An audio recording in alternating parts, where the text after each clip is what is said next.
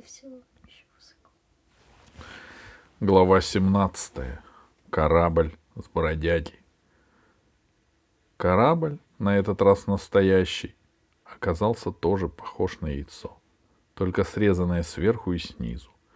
К счастью, он упал на открытое место, где за лесом начиналась болотистая пустошь, покрытая камнями и поросшая мхом.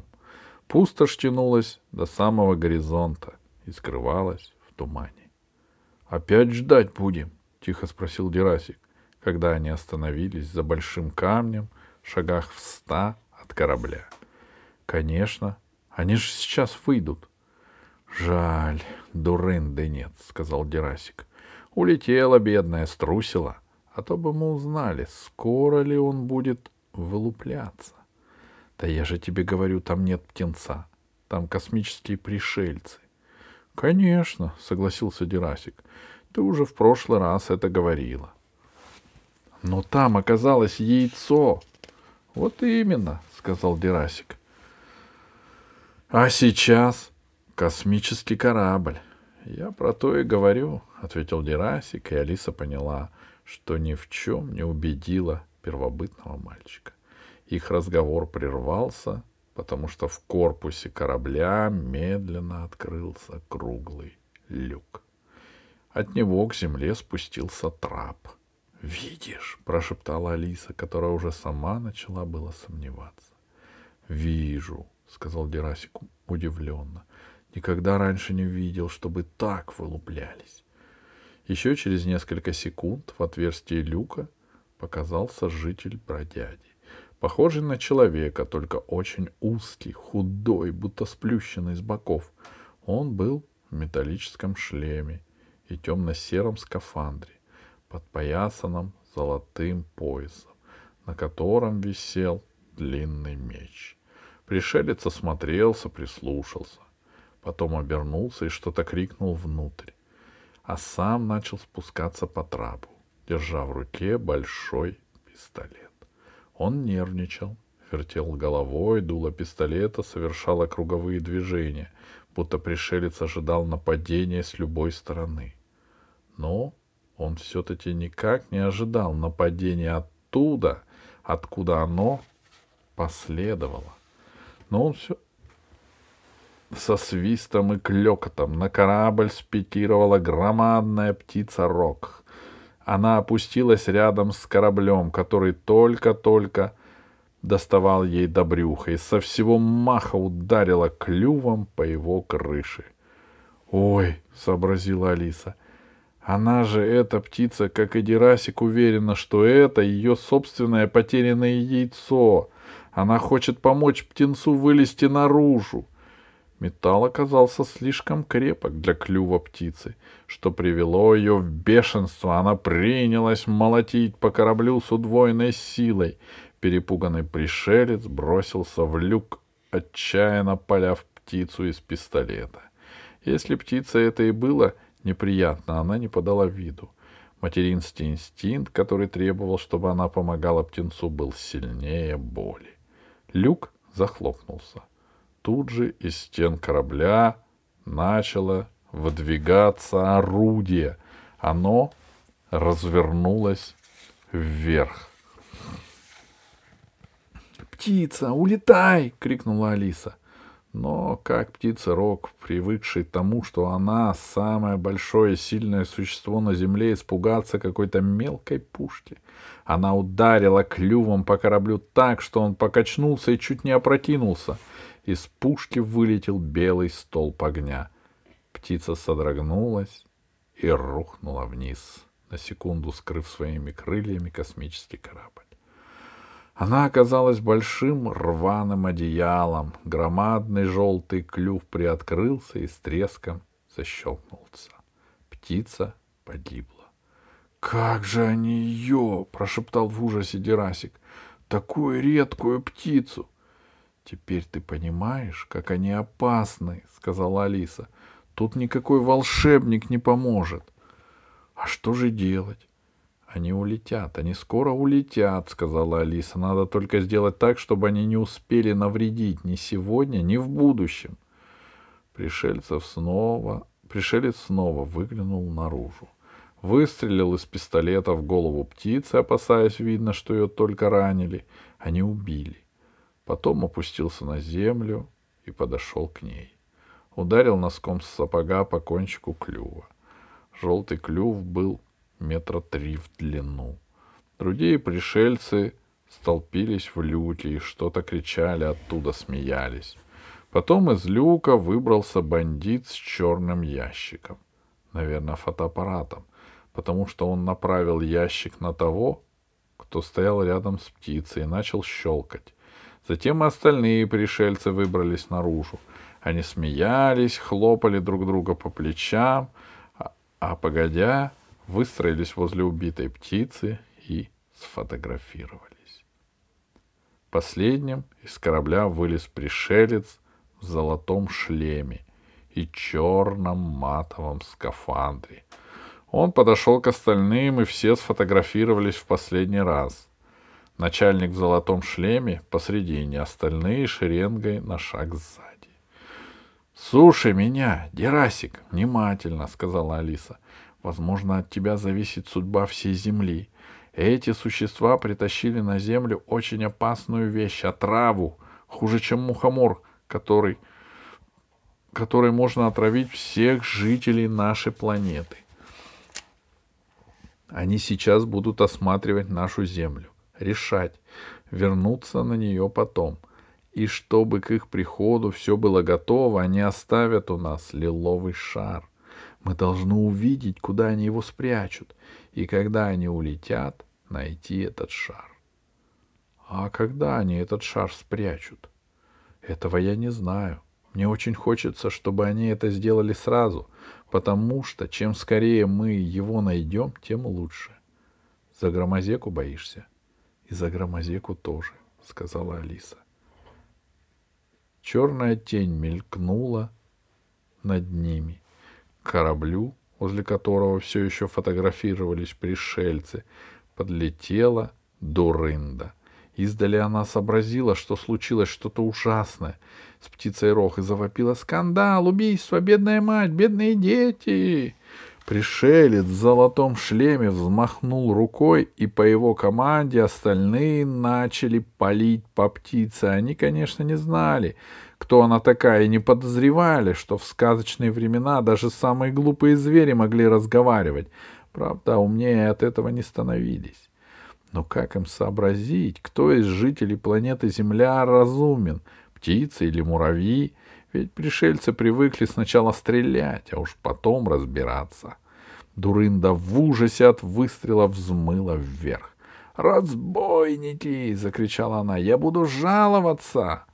Белое перо полетело, кружась на землю. Дурында скрылась в низких облаках. Пришельцы смеялись. Почему-то Алиса раньше думала, что они будут очень мрачными, суровыми существами, которые сразу начнут делать пробы воздуха и почвы, а затем начнут закапывать лиловый шар. Ничего подобного.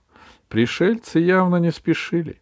Они с удовольствием разминались у корабля, двое даже начали бороться, другие старались вытащить из птицы рог перо, на память, что ли. Главному пришельцу, Алиса про себя называла его капитаном, вынесли кресло с высокой спинкой, и он уселся в него, закинув ногу на ногу. Затем из корабля выгнали наружу трех изможденных, плохо одетых людей. Люди моргали, попав на яркий свет, жмурились, и Алиса подумала, что они долго сидели в темноте — эти люди отличались от пришельцев с корабля, они были пониже, ростом, потоньше, и Алиса догадалась, что это порабощенные жители бродяди. При виде птицы рог пленники замерли, испугались, но воины толкали их в спину, били, гнали к капитану. Тот рассмеялся, увидев, какими несчастными и жалкими кажутся пленники при свете дня, и махнул рукой, давая приказ. Тут Алиса увидела, что к пленникам подошли два воина. Один из них держал в руке поднос, на котором были свалены трава, дикие яблоки, листья липы, улитки. Даже вроде бы с такого растения не разглядишь. Камешки. Второй воин остановился, держа в руке блокнот. — Они что, голодные? — спросил Герасик.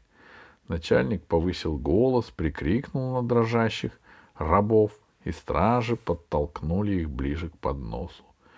Первый из пленников, трясущейся рукой, взял с подноса травинку и начал жевать. Он сморщился и сплюнул. Стражник тут же на отмаш ударил его по лицу. Пленник покорно принялся дожевывать траву.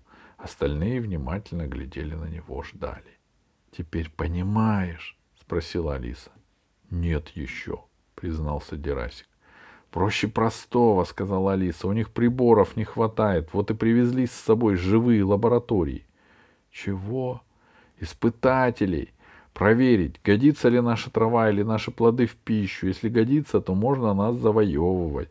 А если не годятся, тогда пленники сейчас умрут и начнут мучиться.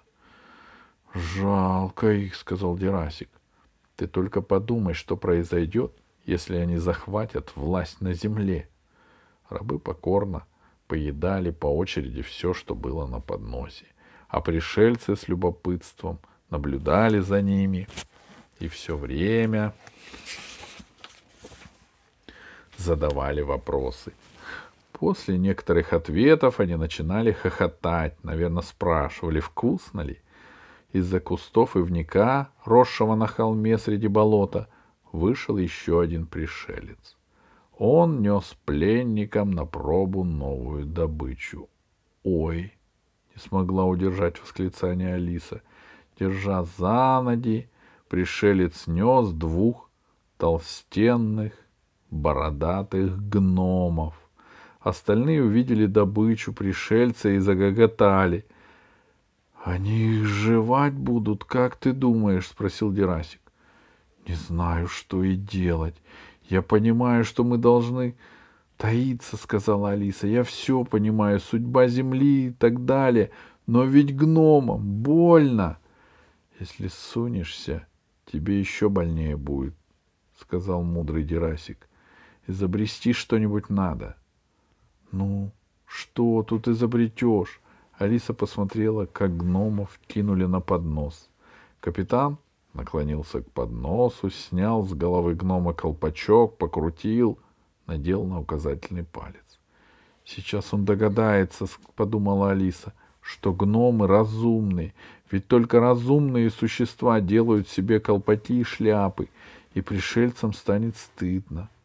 Капитан вытянул колпачок в траву отдал приказание. Один из его солдат быстро кинулся в корабль. Краем уха Алиса услышала шорох кустов, оглянулась. Ярасик исчез, испугался, что ли? Вроде бы он бесстрашный парень.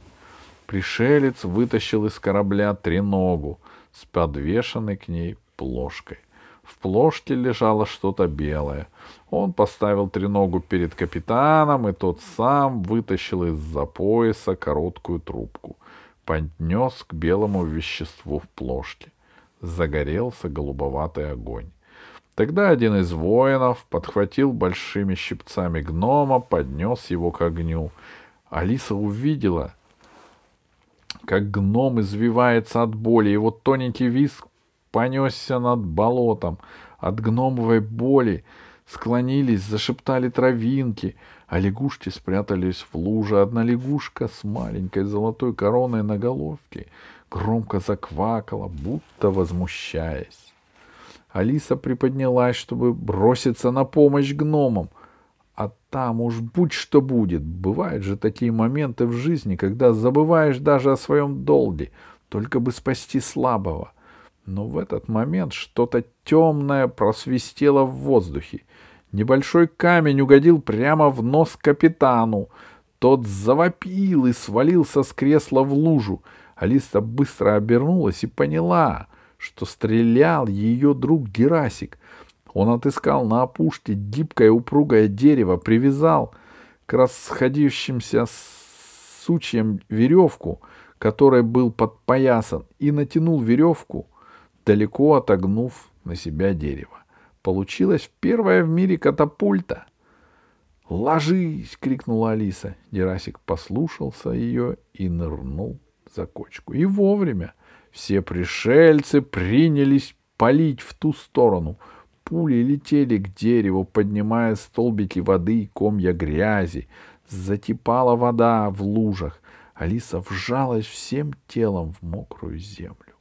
Гномы, пользуясь смятением, спрятались в траве. А когда стрельба прекратилась, Алиса увидела, что мимо нее, пригибаясь, трусят один за другим гномы. Лысенькие, грязные, растрепанные. Наступила тишина. Алиса осторожно приподняла голову. Пришельцы не осмеливались отойти далеко от корабля, они стояли полукругом, целясь во все стороны. Капитан скрывался за спинами своих солдат, прикладывая к носу окровавленный платок. А совсем недалеко от Алисы в луже плавала вверх белым животом мертвая лягушка с золотой короной на голове. Эх, если бы сейчас у Алисы был пулемет, она разогнала бы всех этих бессердечных бандитов. Конечно, отец или Громозек рассердились бы на нее за такое самоуправство. Но что будешь делать, если ты совсем одна, а перед тобой существа, которые хотят убивать и покорять других, и которые не знают, что такое жалость, а если кто-то и знает, то боится показать. Неужели ни один волшебник не догадался, что здесь творится? —